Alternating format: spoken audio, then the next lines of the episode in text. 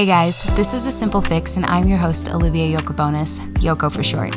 As a certified holistic health coach, I see firsthand how difficult it can be to decipher what is beneficial and what is unnecessary when it comes to wellness. Each week, I will discuss all things health and wellness, share my take on the latest trends, and provide simple fixes that make navigating wellness less complicated and more sustainable. I'm so happy you're here, and I hope you enjoy. Hello, everybody. Thank you so much for joining me today. My name is Olivia Yokobonis. This is a simple fix. And I am so excited because this is my first podcast episode. I am feeling super excited and super empowered in being able to create this podcast for you guys. So, I wanted to take this first episode and share a little bit about myself, give you guys the inside scoop of my story and how I became a holistic health coach and hopefully that in the end this is an encouragement to you in whatever you are dealing with um, health wise, and if you are somebody who is wanting to step into this wellness space as well. This show is really focused on simple fixes for everyday wellness needs I have found so much joy and fulfillment in simplifying my lifestyle, simplifying my wellness needs. So, that is what this entire podcast is going to be about talking about all of the trends and the fads and really encouraging and empowering you to not feel like you have to have it all together all the time.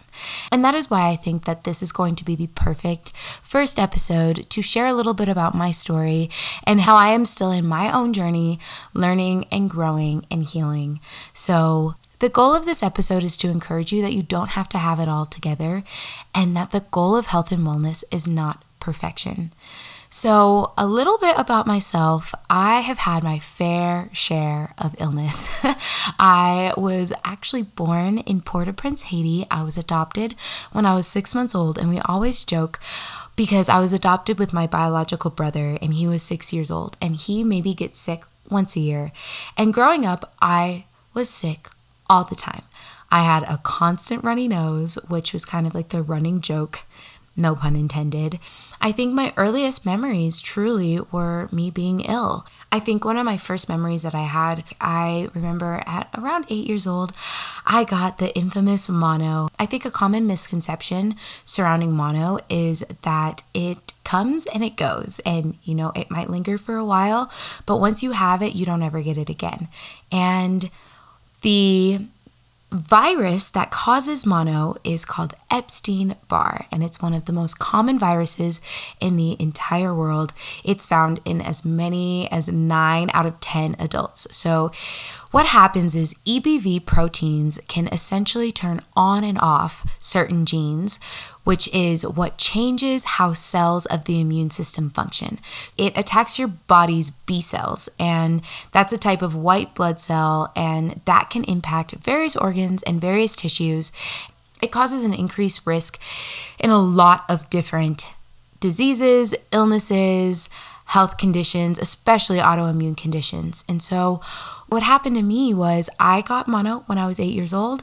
I remember going to the doctor, getting tested for it, and had to be at home for about two weeks. And after that period, I would have these flare ups. It felt like I would be super fatigued. I would have super inflamed lymph nodes and I would have body aches and be super sore.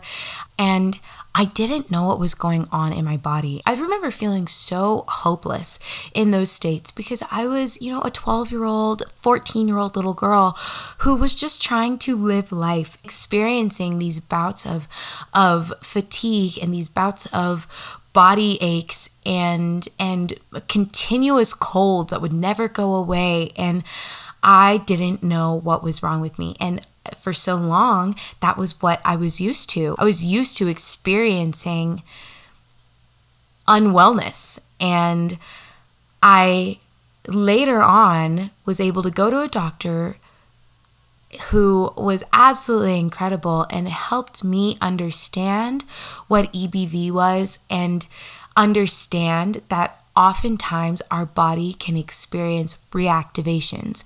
And so that was what I was experiencing throughout my entire childhood was the virus being reactivated. Oftentimes, there are many factors into having a reactivation of Epstein Barr virus. Oftentimes, it's unmanaged stress or a secondary or co infection. It could be nutrient deficiencies, especially those that are crucial for immune function. And it could be leaky gut, it could be a high toxin load. There are so many different variables. And what I didn't recognize in my life was that I was not somebody who managed stress very well. I was a young girl running around. I would go to dance and then eat an entire, you know, Toll House pizza afterwards. And I was constantly sick. I always had digestive issues. And especially being adopted and being from a third world country, you never know what kind of toxins. I am sure I had parasites. I'm sure I had other toxins that were riddling my body.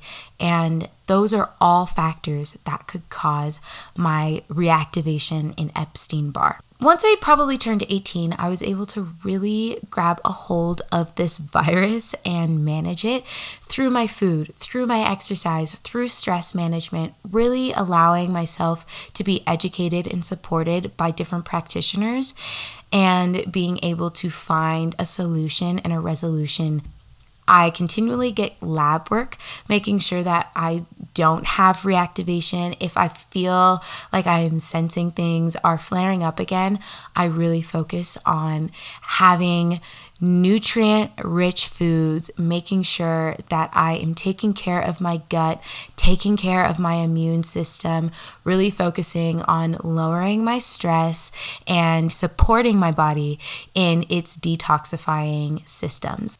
And as many of you know, if you have one chronic illness, you are bound to have more. So, as soon as I felt like I had a handle on my Epstein Barr, I got hit with the worst periods.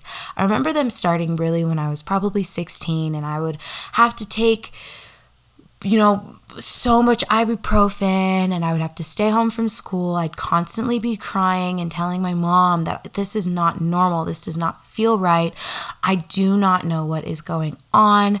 And, you know, throughout those years, I really developed very painful periods um, that were just not manageable. And I finally was able to go to a doctor who really heard my concerns and recognized the symptoms and was able to diagnose me with endometriosis. And I want to note that endometriosis is not something that you can necessarily diagnose without a laparoscopy. And um, know, 10 years ago, I was just struggling, and people were telling me to take ibuprofen, and they were telling me to take a long bath, a hot bath, and use a heating pad, and that'll be over soon. And that was really what I was experiencing for years before I finally understood that these symptoms could very well be endometriosis. And if you are not familiar with endometriosis, it's a condition in which the cells, similar to the lining of the uterus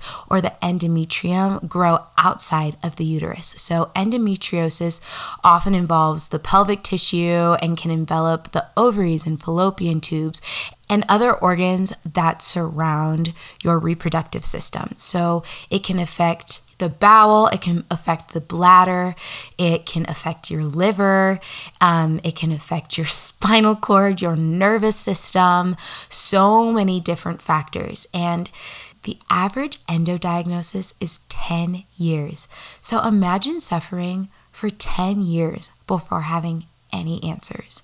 If you're somebody who is listening to this and you're like, that sounds kind of familiar, or that sounds like something that I'm experiencing, these are the symptoms. The symptoms of endometriosis you have painful periods, chronic pelvic pain, pain during or after sexual intercourse, painful bowel movements, painful urination, fatigue, depression or anxiety, bloating, and nausea. The list goes on. There are so many different symptoms and so many different factors that play into endometriosis. And before I had received my you know, diagnosis, I was feeling so misunderstood, so lonely, so fearful. I was in pain half of the month and was not understanding why. And something that someone said to me once was just because it is common does not make it normal. So if you are experiencing these painful, painful menstrual cycles, it is not normal. Yes, it might be common, but it is not how our bodies should function. We should not have to be laid out in our beds for multiple days and being depressed and discouraged and loathing our bodies. And I felt so guilty. I felt like the party pooper. Um, I felt like I was a burden to people because I would cancel plans or I would be super emotional. You know, I really tried to find different solutions for myself. I really focused on managing my pain as it came rather than managing my pain proactively throughout the, the month. And after many cycles of me being in pain, me passing out, me having concussions, and me having burns on my stomach from my heating pads because that was the number one solution.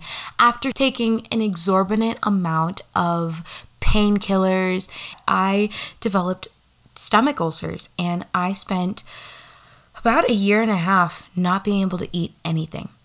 And so, on top of me experiencing these debilitating menstrual cycles, I had these stomach ulcers that prevented me from being able to digest my food, prevented me from being able to keep my food down. So I really developed this disordered um, pattern of eating because I was in so much pain. I was so miserable. I was constantly experiencing nausea at all times. And it was it was because of the overuse of really the one thing that was providing me relief through my period. And I had to take a step back and really look and say, I need support. I can't do this on my own anymore. I don't have all of the answers. And I am destroying my body once, like one cycle at a time. And I finally was able to find support. I remember going to a naturopathic doctor who was able to support me in healing my stomach ulcers, support me in being able to start eating again, keeping food down. She was able to really support me and and create provide solutions that were helpful and were sustainable and were not overwhelming to my fragile self because at that point I was just I was at rock bottom. I would wake up in the morning and I would work from the moment that I woke up to the moment that I fell asleep because it was the only thing that distracted me from the misery that I was experiencing. And she helped me to really find new purpose and find um, forgiveness over my body for the way that it has been operating. You know, it's not our faults. And I think that that is a huge thing that people with chronic illness experience is that they be they they experience this self-hatred that is unexplainable because it's not about our looks it's about our ability it's about our functionality. It's about us feeling like our body has betrayed us in the deepest of ways, that we are unable to function on a normal basis, doing normal things because our body is unable to do so. And she supported me in learning how to forgive myself and learning how to have grace over myself. And I still am not fully healed. I still experience bad periods. I still experience depression and anxiety when my period is coming up. I am not perfect, but seeing the amount of growth that I have had from that point has been massive. Once I was able to really heal those stomach ulcers, I really reflected and recognized that I still had a lot of healing to do, that I had a lot of work to do regarding the way that I thought about food ever since I was unable to eat it for so long. I recognized that that disordered pattern of having fear of how food would affect my body, how it would make me feel was was still crippling me. And so I found an incredible health coach. Shout out to Heather and shout out to Amy. And I am still supported by them to this day. And I remember, I think my first call with Heather, I cried.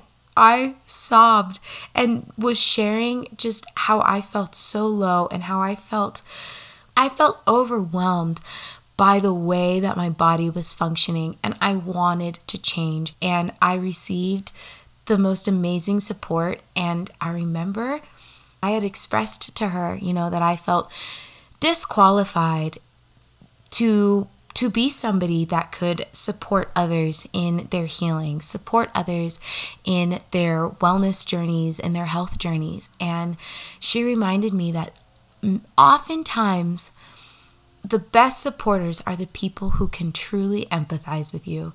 The best health coaches are the people who have experienced their own health struggles, their own pain, their own disappointments with their bodies because they understand and they are able to encourage you in that fight. And that is exactly what Heather did for me. And I decided afterwards to go and get my certification from the Institute of Integrative Nutrition. And, you know, even just for myself, that education has been so empowering and so helpful to me. And without the encouragement from my own health coaches, I wouldn't have done it. I would have left that thought and that desire in the past because it had been something I had thought about for years. And really, I let my own health issues and my own health struggles be the thing that disqualified me. I believed that because I wasn't, because I didn't have perfect health, that I was disqualified from being able to be someone who could support others in their own healing journeys. And that is the biggest lie. You do not have to be in perfect health. You do not need to have it all together. You do not need to have all of the answers to be a support system for other people. I found so much help and support from my own health coaches, and they're not fully healed. They're not perfect. And I have found so much encouragement and joy in being able to support others but the big shift that happened was I finally felt empowered in my own pain to do something about it. I found so many methods that have helped me physically and mentally and emotionally and spiritually, and I am able to take on every day with joy. I have been able to look at my body and and love it for the way that it functions and understand that it needs nurturing and that it's doing its absolute best to care for me, to give me a good and beautiful life. And I found that I can change my lifestyle through the smallest shifts, and those things make the biggest difference in my health and my wellness. I've been able to create sustainable practices and rituals for myself. I don't have to work out every single day. I don't have to have a perfect self care routine. I have found the things that work for me that really truly make a difference and benefit my life and really provide me with the life that I desire to live. And I was only able to do that when I recognized that you don't have to be healed to have an impact in the wellness space. Some of the people that I admire the most are still dealing with chronic illness. And that is not something that disqualifies you from finding healing for yourself or supporting others in finding healing. So, if you were able to take one thing from this podcast episode, it's that your chronic illness does not disqualify you from being a place of support and education for others. So, my encouragement to you if you are experiencing chronic illness, if you have been searching for answers and have not yet found them, I think that finding a support system, whether that is a group chat, a community, even, I mean, I go to Reddit often to find support and to find um, empathy. And if you are able to find a support system for yourself, there will be so much encouragement. And I promise you, there will be people when you build that community and you grow and empathize with one another. There will be people who will say, Oh my gosh, I learned so much from you. You have supported me in the best ways, even in your own pain. So, all in all, you do not have to have it all together to be a support system for someone.